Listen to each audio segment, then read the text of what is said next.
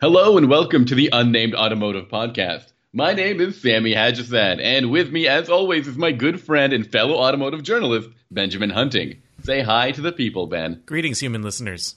Greetings to everybody. In case this is the first time you're hearing this podcast, thank you for trying something new. I'm an automotive journalist. You can find most of my work at autoguide.com, but maybe somewhere else in the future. But more, Ben, more than maybe, more than maybe. but Ben, you can find his work all over the internet.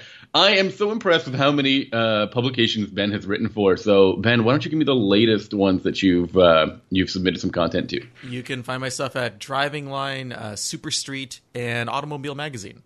Ooh, Automobile Magazine is like super legit. It's like one of my favorite publications. I, I, do try to write exclusively for quote super legit publications. it's actually in my contract. It's it's you swear that you are super legit, and then you can either do a crazy handshake, like an yeah. elaborate thirty second handshake, or a thumbprint in blood. Those are the two options. I I opted for the latter whenever it comes to my and, contract, and it was a mistake for this podcast, wasn't it, Sammy? It was. We've covered it numerous times.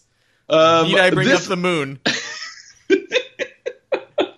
this week we've got some uh, we've got some interesting cars that people might not know a lot about of. So Ben, I want you to take it away with the BMW M850 cabriolet that you drove. Yeah, so I, I, I think it was two months ago I drove the coupe, and we talked about that on the podcast. And for those who aren't familiar, the 8 Series is the flagship two door car for BMW now. It's it's replaced the 6 Series, which exists still, but only in Grand Coupe form, I think, Sammy. Uh, mm-hmm. And uh, that car will eventually be going away too. I don't know what they're going to do with the 6 Series, if they're going to bring it back as something else. But until that happens, there's a hardtop version of the M850i and there's a cabriolet convertible version. You'll also notice it's got that little tiny like lowercase m that's in front of the the number instead of or sorry in front of the whole number like a three digit number instead of just it's it's not the M8.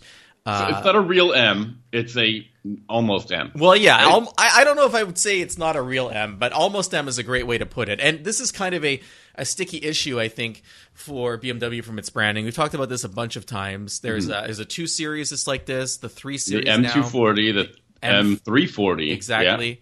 Yeah. Uh, this is just kind of how they're going. It's similar to when Audi decided to make its S line of cars the top trim level of whatever series. So like the S4 is just the mm-hmm. most powerful A4 kind of deal. It's not the but not an RS4. No, the RS4 is the full sporting version, like the M3 would be the full sporting version. So now that we've got all of that, is it crazy? I hope, I hope everyone's listened, like, didn't zone out through all of that. Isn't it, it crazy that, that, that, to talk about this car, we have to yeah. get all of that boilerplate out of the yeah. way? Like, imagine you're a dealer and you have to sell this car, and you're like, okay, are you sitting down because here comes the PowerPoint? yes. Uh, excuse me, I'd like to buy this vehicle. Oh, the M850? Uh, yeah, is that an M vehicle? No, no, no, but kind of. and and the and the M8 is coming. Uh, there'll it be is. there'll be a, a, a, even more powerful version of this car, which is kind of crazy to think about because I want to talk about. I guess it's a good place to start is the engine. Uh, for this car, it's the same as the one in the coupe. It is a twin turbo V8, and I believe it push, puts out just over 500 horsepower. Sammy, is that correct? It's 523 horsepower. And it's a beautiful sounding engine, right? Yeah, it, it sounds, sounds and feels great. Uh, 553 pound feet of torque. Woo. And uh, it does 60 in 3.8 seconds. Even the convertible. Wow. okay, that's really impressive.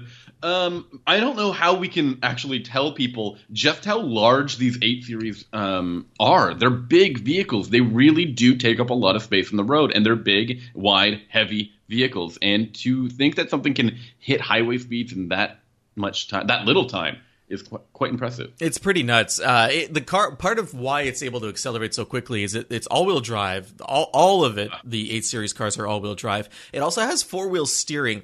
This is a system that at low speeds the wheels turn opposite the ones in the front when you're parking to try and kind of make it easier to maneuver, and when you're on the highway it turns in line with the front wheels to add more stability. It's not something you're really going to notice, uh, which is great because you'd want a, any kind of steering system to be transparent.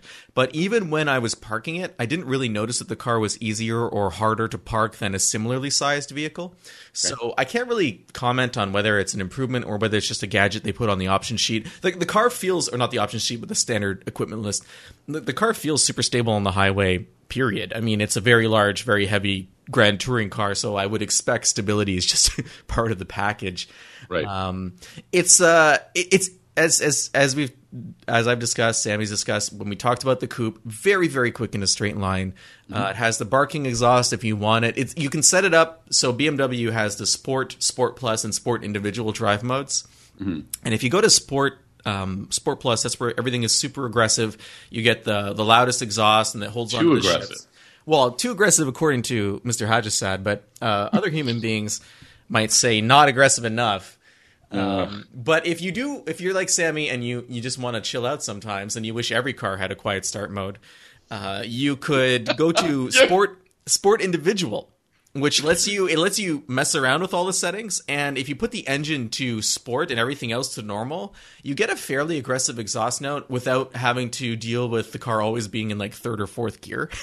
Yeah, that's what I mean about that Sport Plus, Sport Plus in the transmission mode, and it's always in like third gear, and you're like, this is nuts. Yeah, and if you keep it in Sport Plus too, I think I don't think it shifts above sixth gear unless you really, really push it because it's an eight-speed automatic transmission with mm-hmm. paddle shifters, and the transmission also has a sport mode. I'm going to be honest, I don't know what that additional sport mode does on the transmission because you're already in Sport Plus, and then you can also put the transmission into Sport, and I think it holds it even longer. But at what Yeah. point, Sammy, are you that kid at the party who's holding their breath until they get their way, and then you just pass out and hit your head on the table? That's what I'm wondering about holding these gears.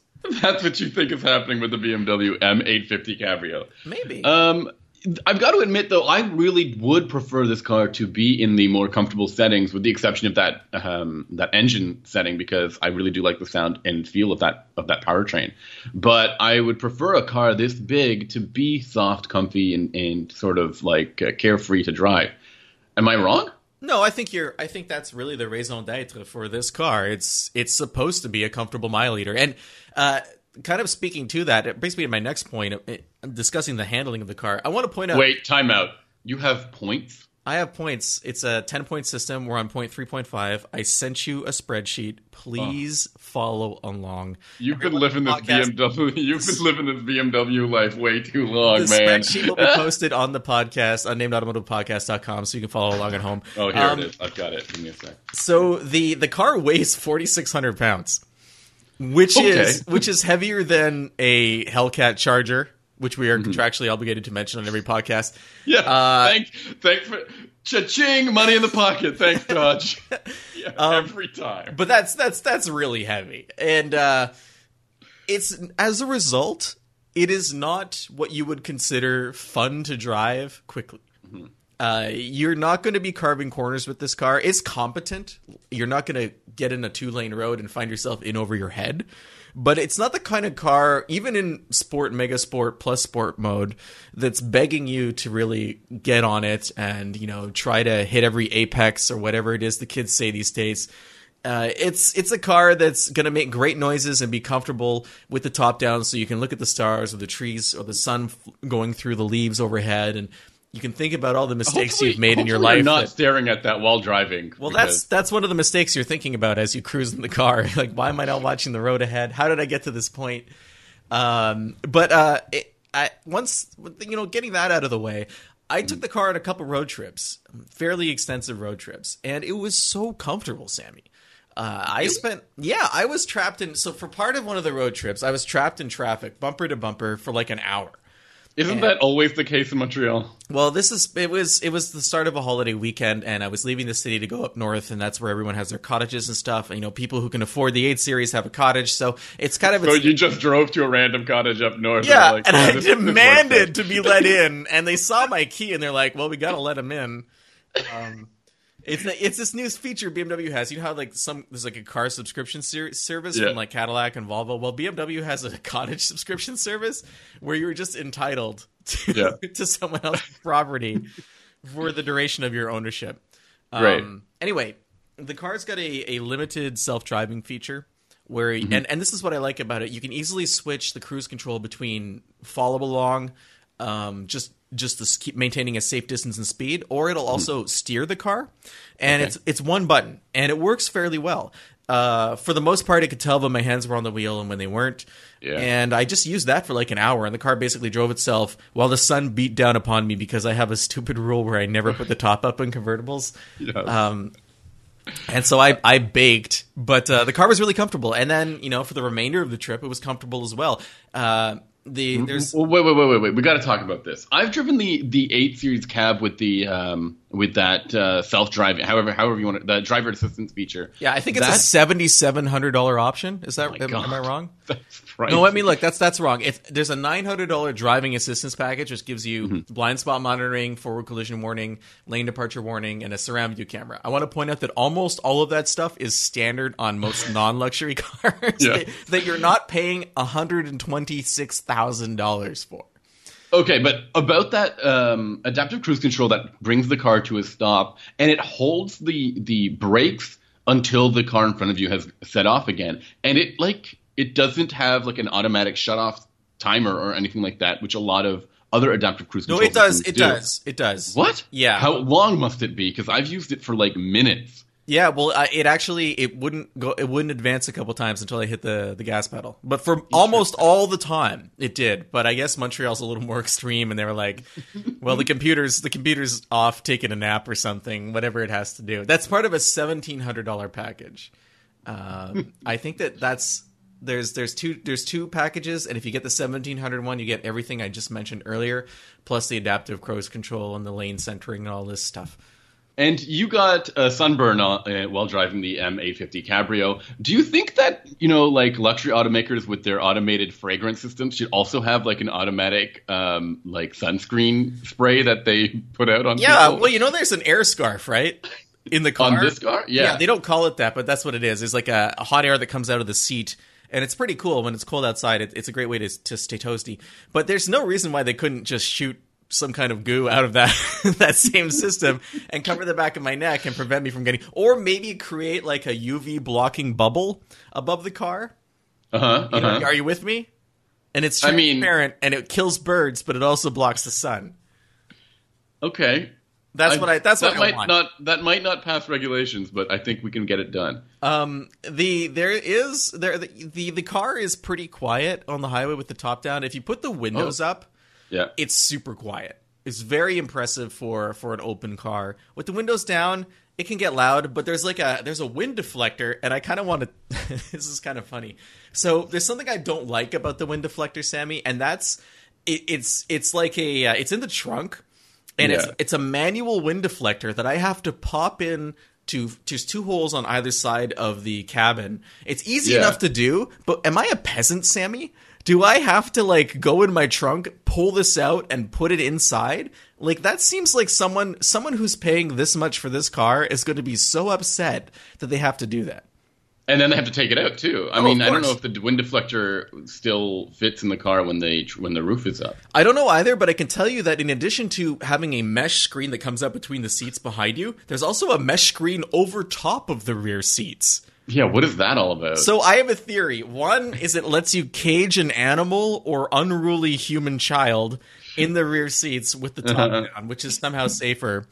Or two, their lawyers were like, "Hey, if someone's in the back seat with the wind deflector installed and there's an accident, they're going to hit the wind deflector with their face." And BMW is like, "Hmm, the cheapest way around that is to make it impossible to sit in the back seat when the wind deflector is installed." So that's what that's my theory. so you think it's a safety feature? Oh yeah, yes. Well, safety in like quote air quotes. I have one safety feature to talk about, and that is the um, gear selector and iDrive controller in the M850. First of all, we've always commented that this thing is a little too shiny and a little too reflective, a little, reflective. little too Claire's. yes, and now you're driving it with the with no roof, and It- therefore the sun is beaming right into it and blinding. once. It blinded. Only one. I'm not exaggerating. I looked down, it hit me in the eye, and I was like, "Ah, what's going on?" And I was like, "Ah, well played, BMW." um, I love this car because this these are the funniest things to laugh at because it's such a good, competent vehicle, Yeah. and it's just that these incredibly in, like convoluted things that no other car has these kinds of problems because no other car is this like high end, I suppose, or th- tries so hard in every other way that these are the funny little nitpicks that you can find in it. So I, I put the top up at one point uh, when I was driving at night. I know, well, it was raining really hard. Actually, I drove it extremely through extremely hard rain and didn't get wet. Well done, BMW. Aerodynamics are perfect on this car for that. But at one point, Did you, was, the defle- did you have the wind deflector on? I did not. I did not. I had the windows up. But uh, I had the top up, and I can tell you that with the top up, it is one of the quietest convertibles I've ever ridden in. Really? Yeah, I was Wow. very impressed by how insulated it was. It's close to the coupe in terms of internal noise, and that's not easy to do. Okay. So uh, that's that's definitely something that I was impressed with. Um, I only ever had one other passenger in the car when I was driving. There's not a ton of room in the back seats, Yeah. regardless of how big this car is. So keep that in mind. If you're looking for like a family convertible, I'm not sure that this is it. Okay. Um, I will admit that I do like the eight series, but I'm not as I'm not as big on the eight series as I like the coupe as I was on the Lexus LC. And uh, in this case, the there is no alter- there is no significant alternative to the uh, M850 other than I guess the S class. Well, so I think there, Cabrio? I think there are a lot of alternatives. I think, as you said, S class Cabrio, definite, uh, Hmm. definite alternative. I think the 911 convertible is also uh, similar in terms of price and performance. Okay. Um, maybe a little less comfortable, but yeah, a little bit more sporty, I think. Yeah, well, yeah. Well, it's it's more sporty, but it's certainly in the same. It's certainly a grand touring car. I mean, you're in you're in that ballpark. Mm-hmm. Uh, past that, I'm not sure exactly. If you want to throw the R8 in there, I think that's a bit of a stretch because you have a mid-engine sports car at that point, and you have no backseat at all. So. And F types are a little bit smaller than F- Jaguar F-Type- F type. Yeah. is also half the price and has no backseat. So I think Hmm. that F-Type is more of a Corvette competitor. Uh, So it, you're right; it is kind of on its own. Um, I will say this: this is in terms of subjective feel, and this surprised me because I like convertible cars. I did not enjoy the Cabriolet as much as I did the coupe. I don't think. What? But you miss out on that blinding part and the mesh um, um, wind deflector. Those I- are intangibles. I think that the coupe really makes a statement style wise. I think that the 8 Series convertible is somewhat more homogenous in terms of design. I just I agree with you. I- I, agree with you on this. And I know usually good good podcasting has conflict and arguments and then resolution at the end, but I agree with you. I think the 8 Series Coupe makes such a great statement with its design. It's probably one of the prettiest um, BMW designs out there right now. And the Cabrio doesn't quite have that same look. No, I, it? I think it's because they have to deal with the rising belt line of the convertible, which is necessary for safety. And uh, there's only so much you can do in terms of you know how you're going to store the, the the the trunk has to be high enough to store the roof and all that stuff. There has to be enough space for everything to work.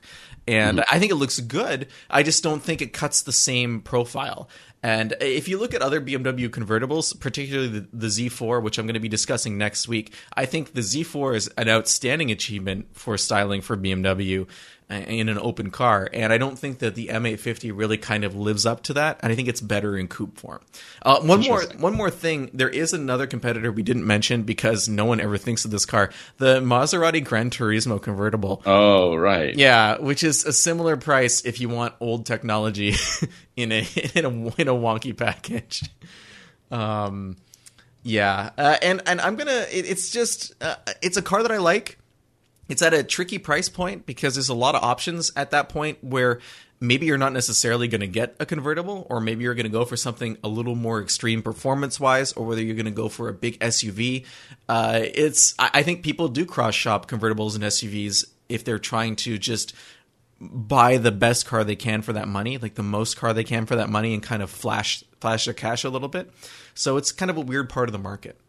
Interesting. Okay. Um, anything else you want to add for the um, f towards the the, the M850? The the trunk space is somewhat limited. Uh, I did manage to fit a fair amount of luggage inside of it uh, on the road trip, uh, including hard hard packed suitcases. So you can do it, but we also ended up using the back seat because that's kind of more what it's for than than for actual people. Interesting. Okay. Um, I did not drive anything nearly as impressive or um, high end as the M850 Cabrio, but I drove something that I think uh, I was very curious about until I started driving it. Um, this oh, that the- doesn't sound good. This is the Honda Passport. The 2019 Honda Passport, which went on sale earlier this year, is a, uh, I guess it's an SUV or a crossover that is that is best described in terms of looks as a more rugged, shorter pilot. That's the best way you can you can describe. Well, isn't it? Isn't that not just in terms of looks? If you were to look under the skin, that's pretty much mm-hmm. what it is, right? It's like it's a two row pilot. There's a little bit more going on here. It's got a slightly higher ride height. It's got you know some some. So it's, it's a two row pilot on stilts. Right. Um, it's got some interesting technology that I'm really eager to talk about. So let's talk about under the hood. It's got a, the same pilot engine, a 3.5 liter V6 that makes 280 horsepower and 262 pound feet of torque. It's not a ton of horsepower or torque, but Honda is really pitching this as sort of an off-road capable vehicle, Ooh. and you don't really need a lot of uh, power or torque in that in so, that regard. So, so let's let's just press pause on that for a second. Sure.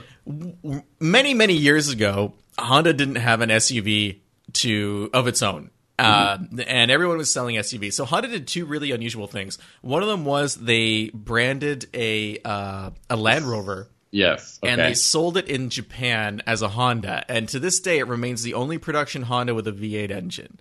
Um, then they got, I believe, a vehicle from Isuzu. Is that mm-hmm. right? And I think they, that's right. They called that the Passport. It was the Isuzu yeah. Rodeo and then they called that the passport and that was a true off-road vehicle that was like you know rugged underneath body on frame can take some abuse flash forward to today and sammy's been reading some marketing materials which tell him that this is also off-road so i'm going to unpause now Okay, so that engine and that is paired up to a really interesting um, all-wheel drive system. They call it intelligent variable torque management, management, which is insane. I don't think we should call things like that. Um, it's ETC. IVTM four. okay, that's great. Wonderful. um, so what's interesting about it is that it provides uh, torque vectoring through a rear differential that allows it to send, um, I believe, 70% of the power to the rear axle and then 100% of that power to either um, left or right wheel as needed. So can I do pretty, like can I push a switch and like do that and do like a one? Would you just burnout? like to have seventy percent of the horsepower? No, I want hundred percent of the power on the right rear wheel. Yeah. Uh, no, that would be neat, but there are some buttons to press that uh, adjust the way that this um, all-wheel drive system sends power to the rear wheels. Um, there's just four settings. There's normal, sand, snow, and mud, which, as we all know, are all of the potential driving conditions um, You'll never drive anywhere else. You'll never drive on, say, Moon. You don't need Moon or or Coral. I mean, that's just weird. Right. Or uh, or um, a boreal forest. I don't think mm-hmm. anyone's anyone's doing that. That's kind um, of mud. That's kind of like mud. Or alpaca. I mean, oh, that makes me shudder. I just want to go back to the the the, the 100% power. It's 70% of the power to the rear wheels, and then all of that 70% um, so 100 percent of the 70 percent. 100 percent of the 70 percent. That's what minus 30 percent. Yes. okay. So you remember when you used to be able to buy those tires that um, would smoke different colors? Yeah. So what if you got like a red tire on the left and a blue tire on the right, and you had mm. a switch, and you could do this like coordinated smoke show with different colors swirling together like an ice cream cone? That's what you want to do. I'm saying it would be cool. Would you, saying... would you find the passport more interesting and would you call it less of just a small pilot? Oh, 100%. I would 1000% find it more interesting if I could do a multicolored smoke show with the touch of a button. Are you saying? I, I, I, are you insane? That That is like, that is my dream, Sammy. Um, the, the passport for its off-road for its off-road ability and that interesting all-wheel drive system um, it disappointed me in a couple of ways. First, did, you the, go off-roading? Not really. I went uh, b- bumbling around in a in a gravel lot, which was as off-roading as I can get. Um, and it was it actually really did handle that perfectly fine, and the suspension was really well tuned for that. In fact, I was impressed. I was more impressed with how it handled that kind of soft roading. I guess is the best way to describe it than it is on the ro- normal asphalt, where it feels um, it feels a little too stiff, and it can also feel a little like lean happy in uh, whenever you take it cornering. This car doesn't come with um, hill descent control, which I think is what a lot of cars that are that call themselves off road ready have. Not that I think that uh, like hill descent control is a must have feature, but you know it's probably a feature that that all of its competitors, if it has competitors, have right. I mean, I guess so. It's always seemed to me seemed to be like a gadget for me for you know a soft roading vehicle. I, uh, you know how I feel about if you're going to go off roading, you're you're doing it for fun, so you don't need something like hill descent control because you're going to want to descend the hill yourself and control right. that yourself. It's like having a self driving race car. It doesn't make a lot of sense to me.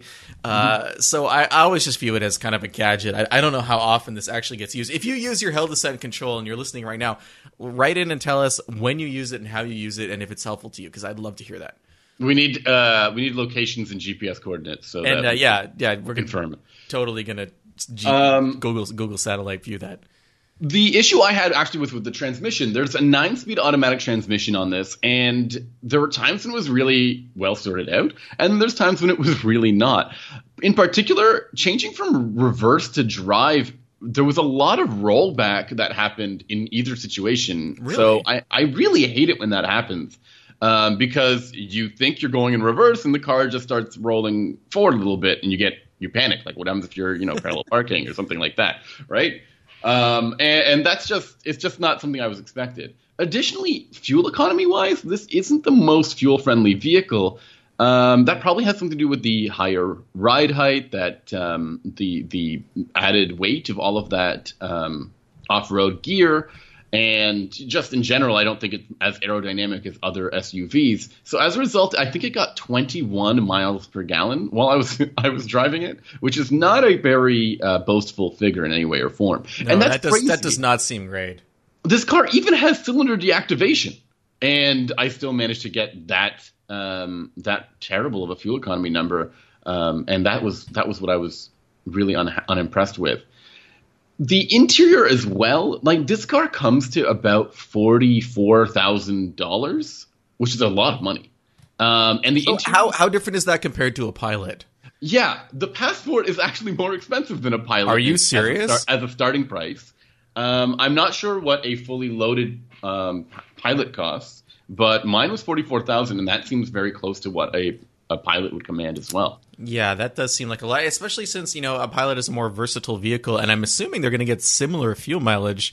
Uh, you would think that mm-hmm. the that that the, the pilot was going to underperform in this category because of its size and its weight, but that doesn't really seem to be the case at all.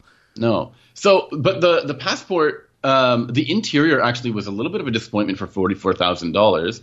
Yes, it's extremely spacious, uh, has a ton of headroom, especially in the back. And what I love about most Honda vehicles is they have a bajillion places to hide your like whatever stuff you've got. There's like this really impressive under tray storage area in the in the passport, and it starts to make it, it starts to make me realize that this isn't an off-road vehicle in the same way that I, I guess a Wrangler would be, but this is more like um, I think it's actually closer to a Cherokee or Grand Cherokee competitor, which is a family-friendly vehicle that can also do some pretty decent off-roading um, as well. Decent off. What do you mean by decent off-roading? Do you mean like you could actually take this through a mud pit? Oh, definitely. I think so. I mean, you think I've you could take it through a mud pit? I do. I really do. Um, wow. It's got some pretty good um, off-road measurements as well. I mean, we've got a 21.4 degree um, approach angle, 17.3 breakover angle, and uh, 27.2 departure angle, which aren't too bad at all. Well, how many people do you think are going to Honda for an off-road vehicle? Yeah, that's what I'm trying to. I'm trying to visualize the sort of guy that goes off-roading or, or like or girl, and and I don't see them ending up with a Honda. You know what I mean? No, like, I, I don't see it either. but as a result, that's what I'm trying to get at is that I think this could be a family friendly vehicle. But then there are small things that really like make me think otherwise. For example, these really rugged looking metallic side steps that I'm I've already bashed my knees into my my shins into like twice. And I'm not a child, but if my child hit that thing, they'd probably cry immediately. um, and and I don't know. There's just some other things that I, I get stuck wondering who exactly this car um, is designed for. But I think Honda just wanted to make something for that mid-sized SUV segment or crossover segment. Cars like the um, Ford Edge, like the Grand Cherokee, like I mentioned before, maybe even like the Kia Sorento. Things in that class of vehicle that uh, Honda just didn't have a, a truck for, and it's just the best way to describe it is like a softer 4Runner maybe is the best way to say it But I mean, if, even a 4Runner is a is a body on frame vehicle, right? That's it's one of right. the last legacy vehicles from Toyota. So softer 4Runner. I mean, that could would that describe a for, a Forester? No, I mean that's a little. I think that's a bit too soft. Okay, so you're saying the Passport is more like off road ready than a, than a Forester? Like an Outback, yeah. I do. So you're saying the Outback is more off road ready than a Forester is? I, think, it's the I think vehicle. I think the Outback is a tiny bit bigger and uh, has a little bit more power. So as a result, it, it has should- more power than a Forester. The Outback, yeah, definitely. What, it's the same engine options. I, I guess you can get the V6. Not anymore. The, the flat six, right? Now the new one will- come with that turbo four. Yeah, but no one's driven that, so we have no idea. Well, I'm I'm gonna bet on it. Well, that's because you're going to be driving it, aren't you? Uh, I really wish. I actually am not. I'm going to be driving the I think the Legacy in a few in a in a month or so. So Oh, okay. I'm excited to drive that. I I wanted to to find out what the deal was with the passport, and after driving the passport, I'm I'm stuck wondering who exactly this car is for. I haven't seen very many on the road, which uh, I think p- proves a point. Um, I don't know who this this vehicle is for. Like that's the point. It it, it is supposed to be their adventurous crossover, and sure, it can probably boast that. But there's already so many other vehicles that can do exactly what this is doing, um, for probably less and with fewer compromises. Well, that's. I mean, you Does that make sense? Yeah, because if you don't have that built-in audience, if you don't have people who are showing up at your at your dealership specifically for that kind of vehicle, and you already have a vehicle with a good reputation in essentially the same segment, but the segment plus one, I think it's Hmm. going to be a hard sell. Uh, but it's it's most likely a very cheap play for Honda to do this. I mean, to, to produce this vehicle isn't really costing them anything extra, is it? No, I don't think so. And I will say, like, both the it's not just the pilot that it's based off of, but the pilot has some. The the passport also shares a lot of its parts with the Ridgeline, which as well is I mean similar similar platform as the as the pilot and the passport. So I mean there is trucking DNA somewhere to be found in here, and I think it's there. I have to also admit, driving this thing, as soon as I got in, you immediately realize how tall and wide the vehicle is. It doesn't feel like a pilot in that regard, which is far more friendly, accommodating. It feels like a very large Accord at times, and the pi- and the Passport doesn't have that persona. It drives differently than a pilot, 100. percent Joe, do you have anything uh, you kind of want to wrap up on the pilot, or is this?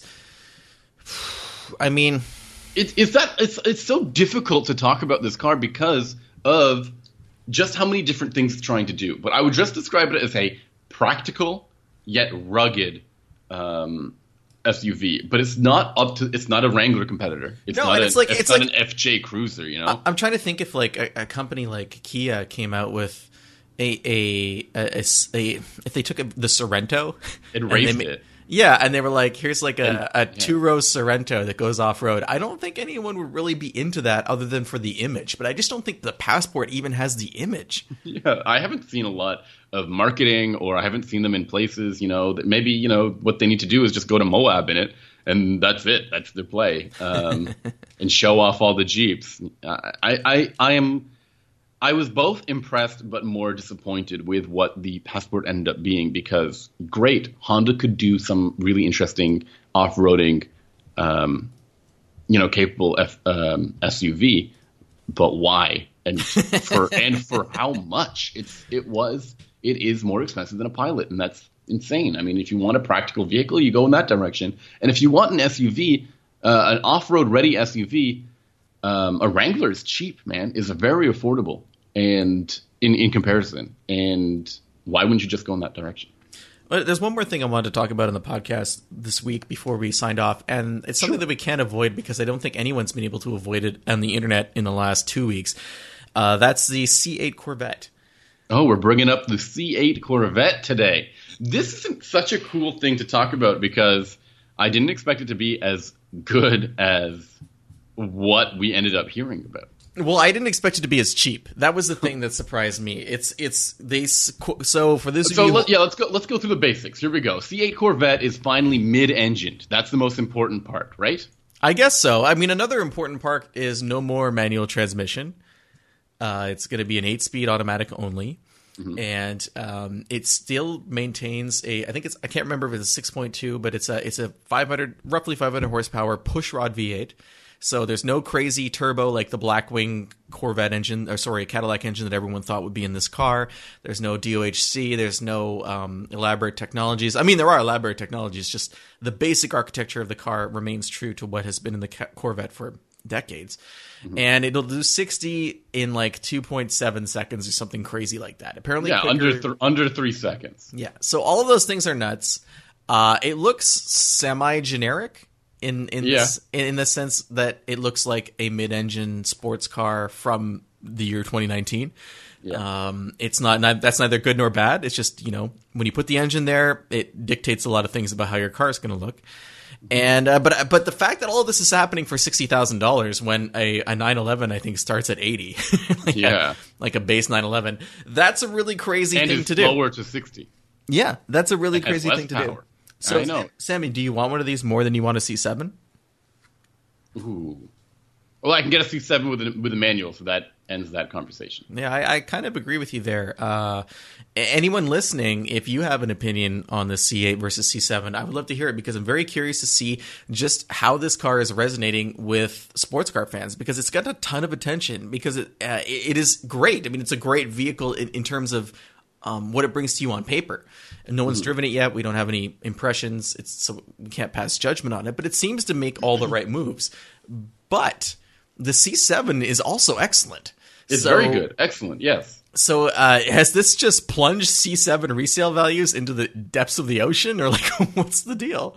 It is curious. You're you're you're definitely right. Um, the C8 though, okay, I want to I want to walk back my my transmission statement. Look, if you want to get a fast sports car, uh, especially one that's apparently this fast and this capable for under sixty thousand dollars, you're not going to find anything else that can do it. And you're going to want, if you want speed, you're going to get that through a, a, dual clutch transmission. Personally, I think um, some sports cars should have a manual transmission because it's about that engagement and it's about uh, enjoying yourself on the road because um, not everything's about speed. But I'm I'm impressed by by the, the specs and some of the things I'm not impressed with, you mentioned the the exterior design. I don't think that's as big of a deal as the interior design, which, if you look at, is completely catered to the driver, um, including a giant row of buttons. Yeah, on... very very Porsche style, coming down the side of a angled center console, kind of like the lip of that center console has a whole bunch of uh, obsidian buttons baked into it. And I think, I think they're for climate control and a two and a two spoke uh, steering wheel with a ton of buttons on it, including what I'm looking at now is a Z button or a Z button. Um, Z, I suppose, is for Zora, which is, I guess, the name of the platform or the the man who helped uh, bring the Corvette into reality a long time ago. And what, like, what we need buttons. We need more buttons, right? Well, I'm sure if you look under the seat, there's probably some buttons there. Uh, pop open the glove box. There's some buttons inside the glove box. Buttons in the center console. Buttons in the trunk area that are deactivated while you're driving in case you have a prisoner and you do not want them to escape. Which uh, trunk? And of course, the, the front, front trunk. or rear trunk? The okay. rear trunk is just for golf clubs. Golf clubs don't need buttons. Yes, that's right. Oh, also though, uh, one thing I've heard is that you can't put both the Targa roof and golf clubs in the trunk. You must choose. Oh. So it's either sunburns or sunburns on the golf course. okay, but is there a um, an item somewhere on the dash that will reflect the sunlight right into your eyes as you're driving? It's a nine hundred dollar option. Yes. the Corvette uh, light diffuser. It's a second mirror. you can actually get a chrome dash. It's not a popular option. It attracts birds. It, I will admit sixty thousand dollars for a V8 powered mid engine vehicle is is insane. That I wouldn't have imagined that. I still don't believe it. You know what I mean? Like I still can't believe that something like this happens. Do what else is in that price range? Like I guess a base Cayman, if there is such a thing, and a Alfa Romeo 4C uh, GT500 Mustang. But that's right not a mid-engine car. No, but it's right around there, just in terms of like what this is going up against. If you want a V8, mm. I would take a Corvette over that. I think most people would. But again, we have to drive it. We haven't driven either of them, so it's. I mean, Chad has, but uh, we're a jury still out for us. Chad Kirchner, frequent guest, uh, supporter of the show. Shout out to Chad. I believe it was his birthday recently. Yeah. Uh, happy birthday, Chad. happy I didn't birthday, even Chad. know that he drove the C8. He's been keeping on the DL. No, not the C8. He drove the GT500. Oh, the GT500. We Yes, actually did a course. podcast about it. Yes, I do remember this. Leave me alone. It was. I thought we were ago. talking. I thought we were talking about the C8. Erase and rewind, Sammy. Erase. and Okay. So, If if, anyone else wants to remind Sammy of what he's been forgetting all of these years, memento style, that he hasn't tattooed on his body, uh, you can get a hold of us in a number of ways. The easiest way is probably social media. Sammy prefers the cesspool that is Twitter, and you can find him there at Sammy underscore ha, like you're laughing. You can find me on Instagram, where people are much friendlier, and it's at Hunting Benjamin. Or if you're like me and still use email, you can email me directly, benjamin at benjaminhunting.com, or use the contact form on our website. Sammy, where is our website found? Our website is found on the internet. Okay, is that like a, a series of tubes that lead you to podcasts? Um, you know what? Here's what you do. You go to your internet browser. You go to the address entry form. I'm you going to cut you off right here. Unnamedautomotivepodcast.com will take you to everything we've ever done in Ever. podcast form. yes. And uh, you can you can uh, www.clickety clickety everything. It's right there. All of our old episodes. You can subscribe using many buttons that we have arrayed. Uh, We basically have the ch- the C8 Corvette interior of websites. We've got so many buttons. That's what I said. That's what I said to the the developer. I'm like, can you make it look more like something a boomer would like? And they were like, you mean like the C8 interior? And I was like, exactly. So we've got all those buttons there, so you can subscribe. You can also, like Ben said, get in contact with us, and you can check out all of our past episodes as well as images of the cars that we've been driving, which is pretty handy uh, on our audio medium that we have here. And we're not doing Facebook anymore by popular demand. So don't look for us on Facebook. It's a ghost town. All right, Ben, what are you driving next week? Well, as I mentioned earlier in the podcast, I'm go- I'm going from driving the largest convertible BMW makes to the smallest convertible they make, the Z4, the M40i version of the C4 of, of the Z4 actually. So uh, I'm excited to talk about that. I'm very jealous. I'm going to be driving some compact cars: the Elantra, the Civic, and the Corolla, the sedans. So I'm very excited to do that. All right. So until next week, thank you everyone for listening. Bye.